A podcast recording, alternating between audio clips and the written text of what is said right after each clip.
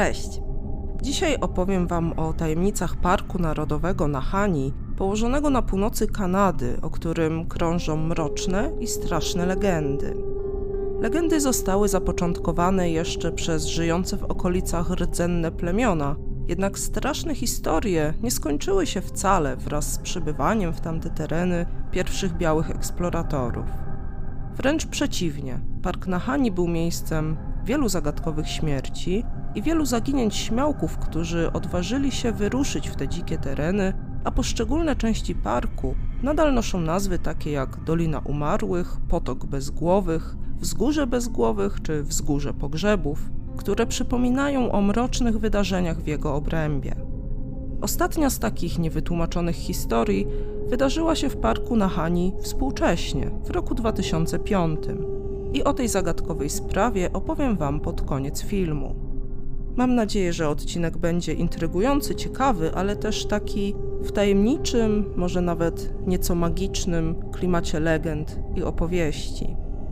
Słuchając go, przenieśmy się w wyobraźni do odległych zakątków Kanady, na dzikie i zimne obszary północy, niemal nietknięte i do dzisiaj nienaznaczone obecnością człowieka. Park Nahani mieści się w południowo-wschodniej części olbrzymiej prowincji Kanady o nazwie Terytoria Północno-Zachodnie. Prowincja ta, sięgająca aż po rejon Arktyki, ma powierzchnię ponad 1 346 tysięcy km2, czyli większą niż większość krajów na świecie i ponad 4 razy większą od powierzchni Polski. Jednocześnie w jej granicach mieszka jedynie około 45 tysięcy ludzi, w tym około 20 tysięcy skupionych pozostaje w jedynym mieście znajdującym się w tej prowincji, czyli mieście Yellowknife.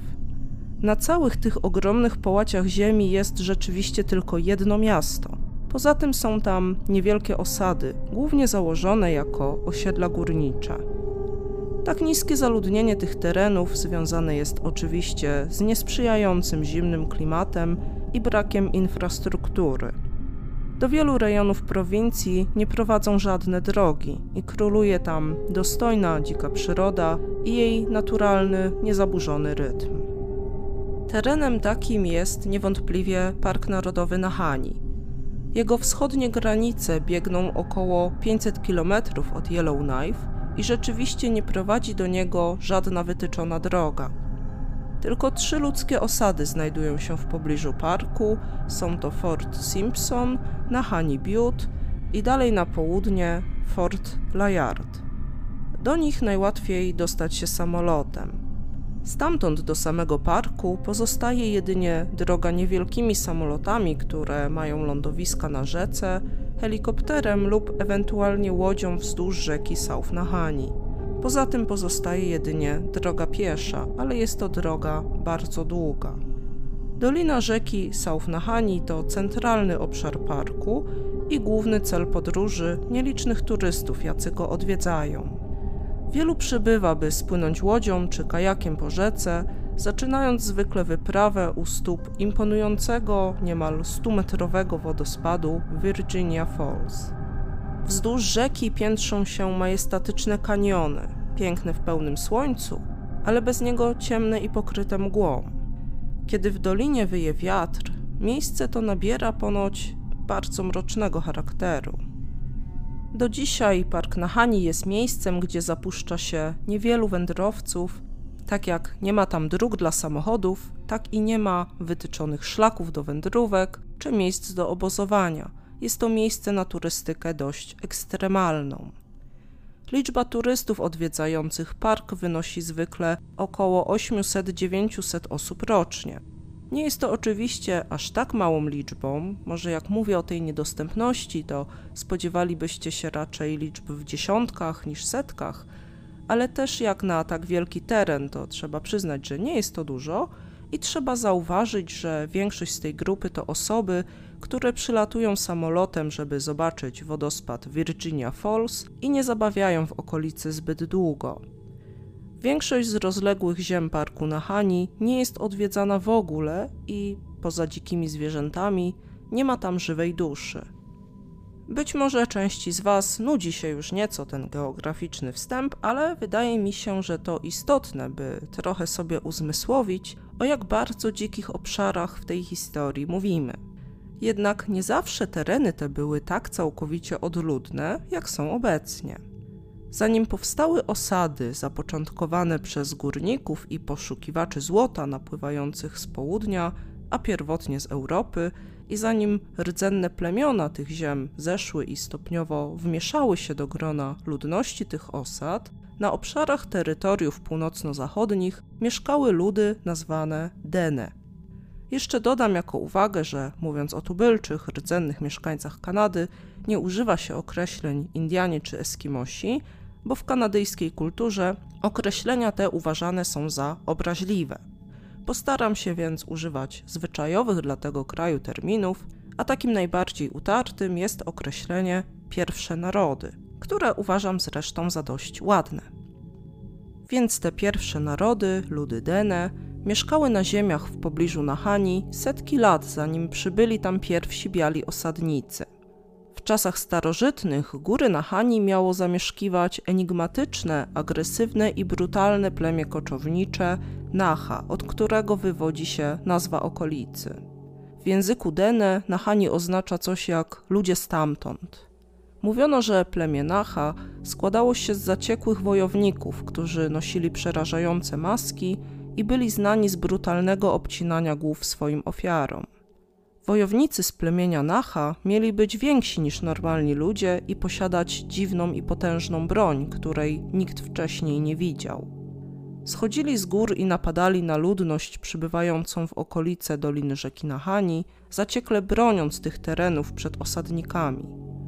Samo przerażające plemię Nacha stało się jedną z wielu tajemnic tego obszaru, ponieważ zgodnie z legendą całe plemię nagle i w niewytłumaczalny sposób zniknęło z powierzchni ziemi i nigdy nie ustalono, co się z nimi stało. Podobno ludzie Dene uzbroili się i wyruszyli do ludu Nacha, by skonfrontować się z nimi i powstrzymać ich najazdy, ale gdy dotarli do obozu Nacha, okazało się, że był porzucony, a samo plemię po prostu zniknęło bez śladu i nigdy odtąd ich nie widziano. Istnienie tego plemienia nie zostało potwierdzone przez antropologów, a świadectwo o nich pochodzi jedynie z przekazów ustnych ludności Dene.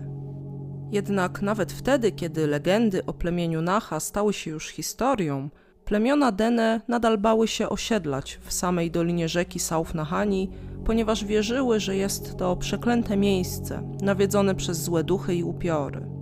Spośród tych, którzy tam przybyli, wielu nie wracało, a ci, którym się udało wrócić, opowiadali o tajemniczych i przerażających zjawiskach, jakie tam widzieli.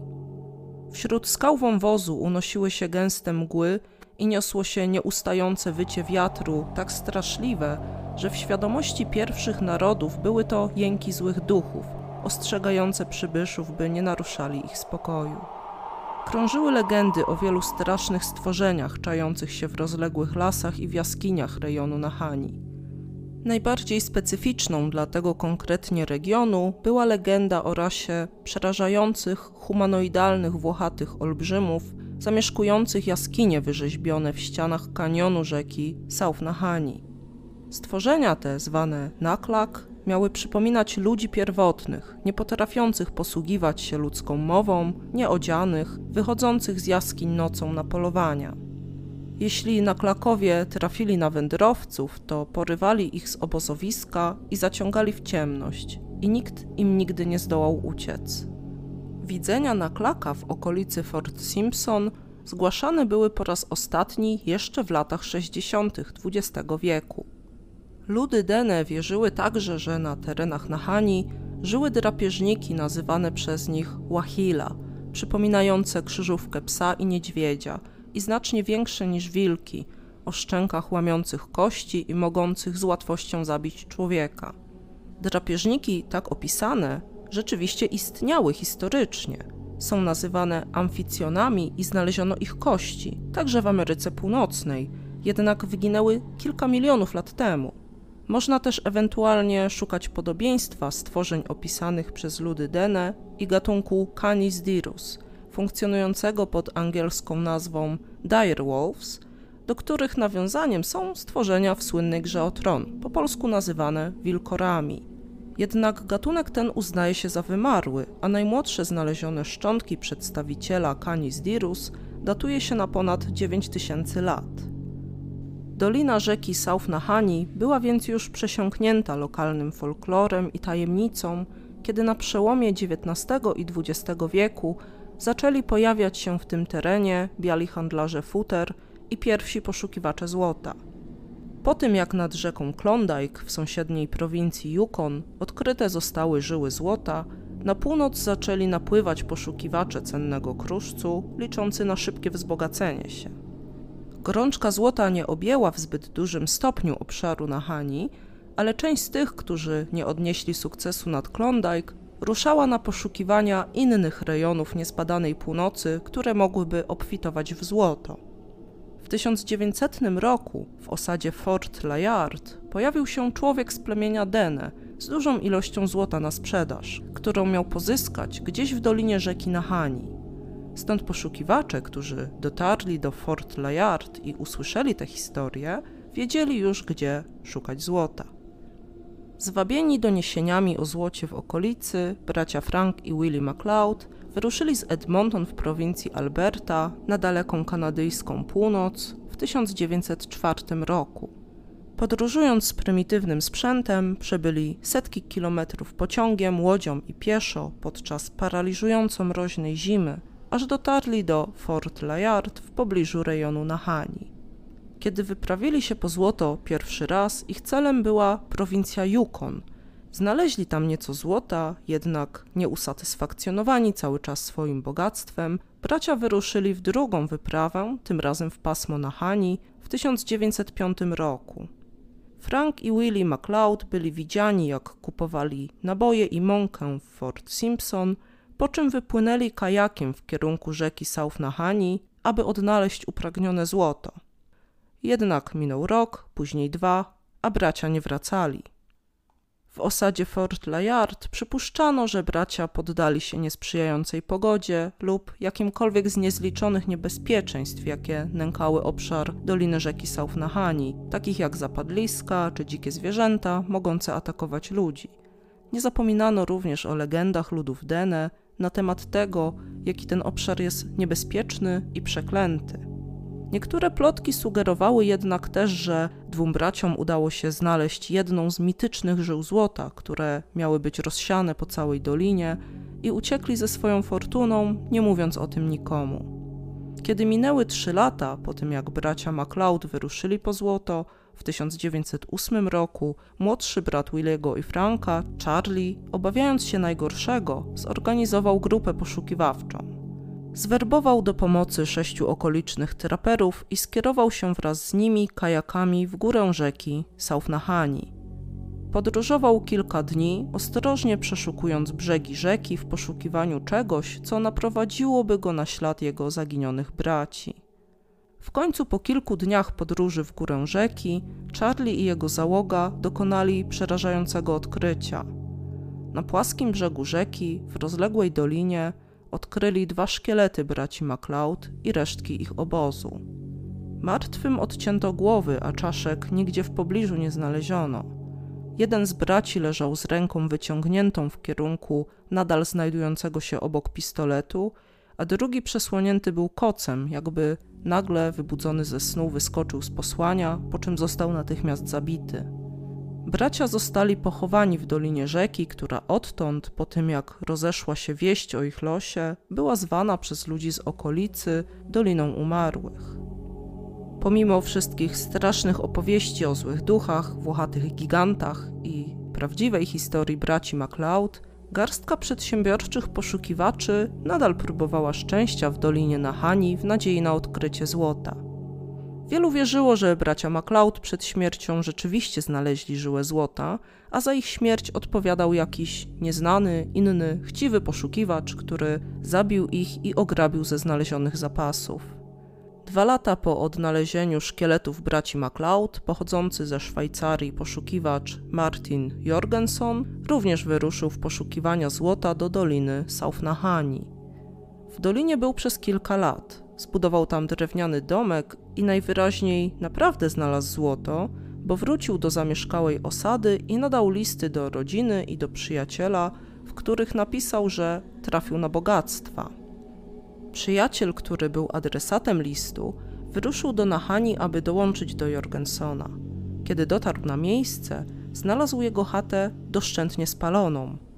Wśród popiołów znalazł szczątki Jorgensona i tak jak w przypadku braci MacLeod, również brakowało głowy i nigdzie jej nie znaleziono. W roku 1931 historia Jorgensona powtórzyła się niemal dokładnie, kiedy ekipa poszukiwaczy poszła odnaleźć Phila Powersa na zlecenie jego narzeczonej, która nie mogła doczekać się jego powrotu z wyprawy po złoto. Chata Powersa została spalona, a wśród jej szczątków leżał szkielet mężczyzny, tym razem jednak kompletny, razem z głową. W 1945 roku górnik z Ontario, Ernest Savard, został znaleziony martwy w swoim obozie w dolinie South Nahani. Jego ciało leżało w śpiworze, bez głowy, jakby ktoś zabił go, odcinając mu głowę w trakcie snu. W podobnym czasie doświadczony traper o imieniu John O'Brien został znaleziony w lesie nad doliną, zamarznięty na śmierć, z paczką zapałek nadal trzymaną w śmiertelnym uścisku i tuż obok śladów ogniska. Ci, którzy natknęli się na zwłoki, opisali, że mieli wrażenie, że nieszczęsny traper zamarzł błyskawicznie, jakby w ciągu kilku sekund. Przez lata znajdowano inne obozy nieznanych wędrowców z resztkami kości i porozrzucanym sprzętem. Zupełnie jakby ktoś lub coś chciało obronić dolinę przed obcymi i zachować ją dla siebie. Ze względu na trudną dostępność obszarów, gdzie zdarzały się te znaleziska i nikłe możliwości badania tych spraw, większość podsumowana została w raportach policyjnych z określoną przypuszczalną przyczyną, jak zabójstwo przez innych poszukiwaczy złota lub atak lokalnych plemion, atak niedźwiedzia, a w przypadku spalonego domu Powersa uznano, że zajął się ogniem przez błędy w konstrukcji wewnętrznego piecyka. Spora liczba osób również zniknęła bez śladu na terenach Nahani. Szacuje się, że do 1969 roku w dolinie zniknęło w tajemniczych okolicznościach około 44 osób. Na przykład młoda kobieta Annie Lafert zniknęła w Nahani podczas polowania z rodziną w 1926 roku, po tym jak oddaliła się od grupy. Kilka miesięcy później myśliwy z lokalnego plemienia o imieniu Big Charlie opowiedział, jak widział kobietę odpowiadającą opisowi Eni, jak wspinała się na wzgórze w Nahani prawie naga, wyraźnie przerażona i uciekająca przed czymś. Jednak nie zainterweniował w żaden sposób, uważając, że gonił ją diabeł i nie chcąc ściągać na siebie jego gniewu. W 1928 roku Angus Hall, poszukiwacz złota podróżujący z grupą wspólników przez Flat River, zniecierpliwiony powolnością swojej grupy, wyruszył naprzód i po tym jak zniknął za horyzontem, nigdy więcej go nie widziano. W 1936 roku dwóch poszukiwaczy zaginęło podczas wyprawy przez rzekę South Nahani, a ich wspólnik wyruszył na poszukiwania i jedyne co po nich odnalazł, to ich spalona chatka mniej więcej 160 km na północ od wodospadu Virginia Falls. W 1962 roku pilot lekkiego samolotu rozbił swoją maszynę na wzgórzu pogrzebów na obszarze Nahani, Cudem przeżył katastrofę bez szwanku i zbudował obóz w niewielkiej odległości od miejsca, w którym leżał jego rozbity samolot. Był dobrze przygotowany, by przetrwać, z żywnością, schronieniem i zapasami z ładunku samolotu i był pewien, że ratunek nadejdzie w ciągu kilku dni. Czekał więc i opisał swoje przeżycia w pamiętniku, który prowadził. Wiele razy obserwował przelatujące nad jego głową samoloty, ale nikt go nie zauważał. Prawdopodobnie nie był świadomy swojej dokładnej lokalizacji i bał się wyruszyć pieszo. Przez około 50 dni siedział samotnie, czekając na ratunek, a potem w tajemniczy sposób zniknął, a wpisy w pamiętniku się nagle urwały. Sześć miesięcy później przypadkowo odkryto jego samolot, a następnie obóz i pamiętnik. Nigdy nie znaleziono po nim żadnego śladu. Wiele innych katastrof samolotów zdarzało się już wcześniej na tym samym wzgórzu, stąd właśnie nosiło ono nazwę Wzgórze Pogrzebów. Do dziś nie wiadomo, kto lub co było odpowiedzialne za śmierci i zaginięcia w Dolinie Nahani. Można wysnuć różne teorie, od ataków rdzennych pierwszych narodów, ataków niedźwiedzi, po walki między poszukiwaczami złota lub przyczyny nadprzyrodzone. Pomimo tego, że Nahani ma status parku narodowego, znaczna część jego obszaru pozostaje niezbadana, a jedyne badania geologiczne, jakie kiedykolwiek przeprowadzono, zostały wykonane z powietrza. Stąd ogromna część dzikiej przyrody pozostaje zagadką i nie wiadomo do końca, czy nie żyją tam nieznane jeszcze gatunki zwierząt, również takich potencjalnie groźnych dla człowieka. Wydawałoby się, że tajemnicze historie z parku Nahani to sprawa przeszłości, tradycji i dawnych legend, ale ponownie coś dziwnego wydarzyło się tam w 2005 roku. Wtedy w dziwnych okolicznościach zaginęli mieszkańcy Fort Simpson, a więc ludzie możliwie miejscowi, 60-letni David Horsey i jego przyjaciel Frederick Hardisty. Zarówno Hardisty, jak i Horsey zostali opisani jako doświadczeni traperzy, którzy dobrze radzili sobie w warunkach terenowych. 12 czerwca 2005 roku Horsey i Hardisty udali się do domku swojego znajomego, Roda Gandersona, 125 km na północny zachód od Fort Simpson. Drewniana chatka znajdowała się w lesie w pobliżu brzegu rzeki North Nahani. Rod był dobrym przyjacielem tych dwóch mężczyzn i po prostu udostępnił im swoją chatkę na kilka dni. Osobiście dotarł z nimi do domku tego dnia, 12 czerwca, upewnił się, że wszystko było w porządku, po czym zostawił ich na miejscu i wrócił do Fort Simpson. Kiedy Rod zajrzał do swojej drewnianej chatki cztery dni później, domyślam się, że był umówiony, by znajomych stamtąd odebrać, zauważył, że domek był pusty, a drzwi zamknięte na klucz. Kiedy otworzył i zajrzał do środka, zobaczył, że rzeczy Davida i Frediego, w tym zapasy jedzenia i bronie, zostały na miejscu, a ich samych nie było nigdzie w pobliżu. Nie zostawili żadnego listu, a domek był pozostawiony w bardzo podejrzanym stanie. Jednak na tym etapie do mediów nie dotarły informacje, co miało to dokładnie oznaczać. W każdym razie Rod wiedział, że coś było nie tak wrócił do Fort Simpson i o sytuacji poinformował rodziny mężczyzn oraz policję. Tego samego dnia, w którym zgłoszono ich zaginięcie, RCMP, to jest skrót od Królewska Kanadyjska Policja Konna, Policja Kanadyjska tak się nazywa, rozpoczęła poszukiwania w terenie. Ekipie towarzyszył pracownik Departamentu Środowiska i Zasobów Naturalnych, który używał kamery termowizyjnej do poszukiwania mężczyzn. Mimo, że poszukiwania nie przyniosły efektu, zakończone zostały 23 czerwca, czyli po zaledwie tygodniu. Przyczyn tak szybkiego odstąpienia od prac nie znam i nie mogłam ustalić. Nie były to względy przykład pogodowe, bo mimo, że oczywiście mówimy o klimacie dość dalekiej północy, to w czerwcu klimat w parku jest łagodny i temperatury, także w nocy, nie spadają do ujemnych poziomów. Po zakończeniu oficjalnych działań policji, przyjaciele i rodzina zaginionych mężczyzn oraz ochotnicy z Fort Simpson oczywiście nie wyobrażali sobie zrezygnować i kontynuowali na własną rękę piesze poszukiwania. W tak małej społeczności, Fort Simpson ma około 1200 mieszkańców, oczywiście zaginieni byli dobrze znani i ich sąsiedzi byli naprawdę zaangażowani w pomoc w ich odnalezieniu.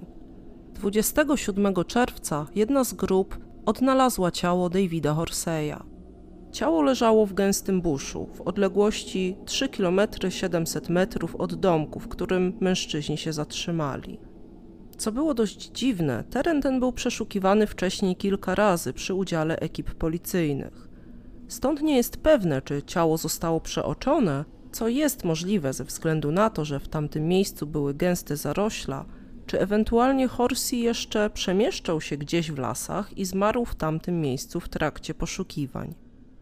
Na miejsce znalezienia zwłok wezwana została policja. W oficjalnym komunikacie funkcjonariusze przekazali, że ciało Horseya zostało znalezione nienaruszone i nie było podstaw do podejrzeń, by zmarły padł ofiarą jakiegokolwiek przestępstwa. Według jednego z członków ekipy poszukiwawczej, na rękach Davida widoczne były wyraźne ślady poparzeń. Może jakby rozpalił ognisko i poparzył się od niego, jednak śladów ogniska nie było w pobliżu ciała. Ciało Horseya zostało przetransportowane do Edmonton w celu wykonania sekcji zwłok, a w parku na Hani policja wznowiła poszukiwania drugiego z zaginionych. W końcu 7 lipca wieczorem został odnaleziony Frederick Hardisty. Ekipy, znów te ochotnicze, zauważyły jego ciało unoszące się na rzece North Nahani, około 20 km od chaty, w której przebywali wcześniej Hardisty i Horsey. Znowu był to teren, który poszukiwacze pokonywali już kilkukrotnie, w kajakach i pieszo wzdłuż brzegu. To już jest dość zagadkowy element historii, może się zgodzicie. O ile ciało może da się przeoczyć w gęstych krzakach, to w rzece być może powinno zostać zauważone wcześniej. Jedyne informacje z sekcji zwłok obu zmarłych, jakie trafiły do wiadomości publicznej, to że Horsey zmarł z powodu hipotermii, a Hardisty utonął. Żadne inne szczegóły autopsji nie są dostępne. Rodzina Davida Horseya jeszcze w lipcu 2005 roku złożyła skargę na sposób, w jaki lokalna policja prowadziła sprawę zaginięcia mężczyzn. W jednostce przeprowadzono wewnętrzne dochodzenie, które oficjalnie nie wykazało żadnych uchybień. Dodatkowo, zgodnie ze stanowiskiem policji, dalsze dochodzenie nie mogło być skutecznie przeprowadzone, gdyż wszystkie dowody, w tym zwłaszcza wnętrze domku, gdzie zatrzymali się Horsey i Hardisty, zostały skażone przez grupy poszukiwawcze, które chodziły wszędzie bez ograniczeń i dotykały obiektów wyposażenia, zadeptały potencjalne ślady itd. Rodziny protestowały, że przecież to obowiązek policji, by zabezpieczyć domek i odgrodzić go tak, by nie wpuszczać osób postronnych, oraz że fakt, że poszukiwacze rozbili obóz tuż przy chatce, czym mogli zatrzeć jakieś ślady, ale ekipa policji zrobiła dokładnie to samo. Po fakcie nie miało to już wszystko jednak znaczenia. Mimo wszystko sprawa nie wydaje się wyjaśniona do końca. Myślę, że dla każdego z nas nie jest specjalnie jasne, dlaczego mężczyźni opuścili bezpieczne schronienie chatki, w której mieli wszystkie zapasy i wyposażenie, i najwyraźniej odeszli czy uciekli na sporą odległość, po czym po prostu umarli w terenie, w dużym oddaleniu od siebie nawzajem. Czy po prostu zgubili się, czy ktoś lub coś przepłoszyło ich z chatki. Sprawa nigdy nie była nagłośniona poza lokalnymi mediami, a po 2005 roku całkiem ucichła. Dopiero w 2018 roku pojawił się pojedynczy artykuł w CBC Canada, w którym przypomniano o niej i o tym, że rodziny zmarłych domagają się ponownego otwarcia sprawy, bo ciągle uważają, że to jak zmarli Horsey i Hardisty nie zostało należycie wyjaśnione. Artykuł ten dodał dość istotny aspekt do całej tej historii. Cytowano w nim Josepha Horseya, przyrodniego brata Davida, który przybliżył nieco, co oznaczały wcześniejsze doniesienia, że domek był pozostawiony przez zaginionych w podejrzanym stanie. Joseph uważał, że w całej historii śmierci jego brata wydarzyło się coś jeszcze, co nie zostało zidentyfikowane. Uczestniczył w grupie poszukiwawczej i powiedział, że oglądając domek, zastali w środku bardzo niepokojący widok. Mianowicie wszędzie były ślady pocisków i także w podłodze był wyraźny ślad strzału z broni palnej. Także brat Frederika dodał, że w chatce znalazł koszulę jego brata z dużą dziurą po wystrzale ze strzelby, tak jakby ktoś strzelał na oślep i trafiał w losowe obiekty wokół. Wrażenie chaotycznej strzelaniny wewnątrz sprawiło, że samo to, jak Horsey i Hardisty zmarli w terenie, było mniej zagadkowym elementem historii od tego, co musiało stać się w tym domku. Wygląda to na efekt paniki, tak jakby w domku nagle znalazł się intrus, człowiek czy może zwierzę. Jednak jeśli tak, to trudno połączyć to z pozostałymi informacjami o tym, że strzelby zostały na miejscu, a domek został zamknięty na klucz. Co stało się z tym kimś lub czymś, do kogo mężczyźni strzelali? Jeśli byłoby to zwierzę i mężczyźni zamknęliby je w środku, to przecież znaleziono by je w domku. Raczej nie porzuciliby też za sobą broni, skoro i tak mieli je już w rękach. Szybka ucieczka też nie współgra z zamykaniem domku na klucz, bo wymaga to zatrzymania się. A może był to jakiś epizod paranoi, widzenie czegoś nadprzyrodzonego i strzelanie w panice przed siebie. Jednak trudno wyobrazić sobie, dlaczego w jakimkolwiek przypadku mężczyźni nie zabrali ze sobą na zewnątrz broni i poszli czy uciekli w las bez żadnego wyposażenia. Dlaczego znaleziono ich w takich dużych odległościach od siebie i od domku, to również zagadka. Jeśli czuli zagrożenie i uciekali, to naturalnie raczej trzymaliby się razem. Co takiego było w tym domku, że nie zdecydowali się do niego wrócić, chociaż zostały tam zapasy potrzebne do przeżycia? Jest to taka historia, w której mamy namiastkę tych słynnych wielkich zagadek, jak zagadka przełęczy Diatłowa czy piątki z Juby. Podobnie do nich jednym z najbardziej niezrozumiałych elementów historii jest porzucenie schronienia i ucieczka w dzikie i nieprzyjazne tereny, która ma tragiczny koniec. Inne detale tylko dodają zagadkowości tej sprawie z Nahani. Zastanawiające jest, że Horsi zmarł z wyziębienia, jednocześnie miał ślady poparzeń na rękach, ale nie było nigdzie w pobliżu śladów po ognisku. Skoro był poparzony, to znaczyłoby, że udało mu się zbudować ogień ale skoro było tak zimno i ogień już płonął, to dlaczego przy nim nie został i go nie podtrzymywał? Jak właściwie stało się to, że Hardisty utonął w rzece?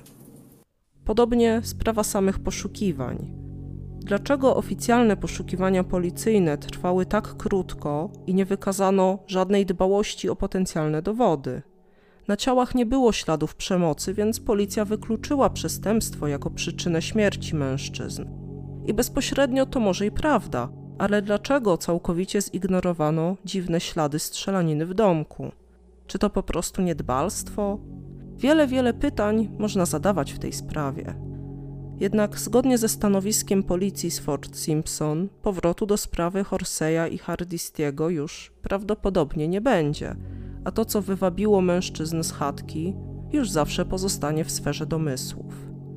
Czy skoro historia zdaje się nie mieć sensu, to czy dopuszczamy do siebie wytłumaczenia związane ze zjawiskami paranormalnymi, legendami o nawiedzonych ziemiach parku, o jakichś mrocznych siłach, które ściągają śmierć na tych, którzy wędrują w te tereny? Na to już każdy z nas odpowie sobie sam.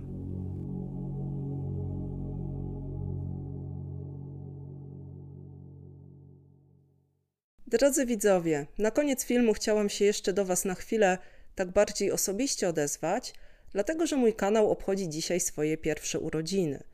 I w związku z tym chciałam Wam bardzo serdecznie podziękować, dlatego że gdyby nie Wy, to tak naprawdę nie byłoby kanału, bo nie byłoby dla kogo pracować. Dokładnie rok temu umieściłam na YouTube swój pierwszy film na temat Johna Lista i chociaż jak to pierwszy materiał nie był doskonały, to Tyle słów wsparcia i tyle miłych komentarzy od Was dostałam, że naprawdę bardzo mnie zmotywowały. I dzięki temu teraz dotarliśmy do momentu, gdzie na kanale mam ponad 30 filmów, a praca nad nimi stała się dla mnie taką nową pasją, hobby i taką przygodą, tak naprawdę. Także bardzo Wam dziękuję, bo to wszystko dzięki Wam, dzięki Waszym miłym komentarzom, dzięki słowom wsparcia. I mam nadzieję, że będziemy się słuchać nadal i że będziecie dalej kanał oglądać, śledzić i dalej będziecie tacy wspierający. Dzięki wielkie, trzymajcie się. Pa pa.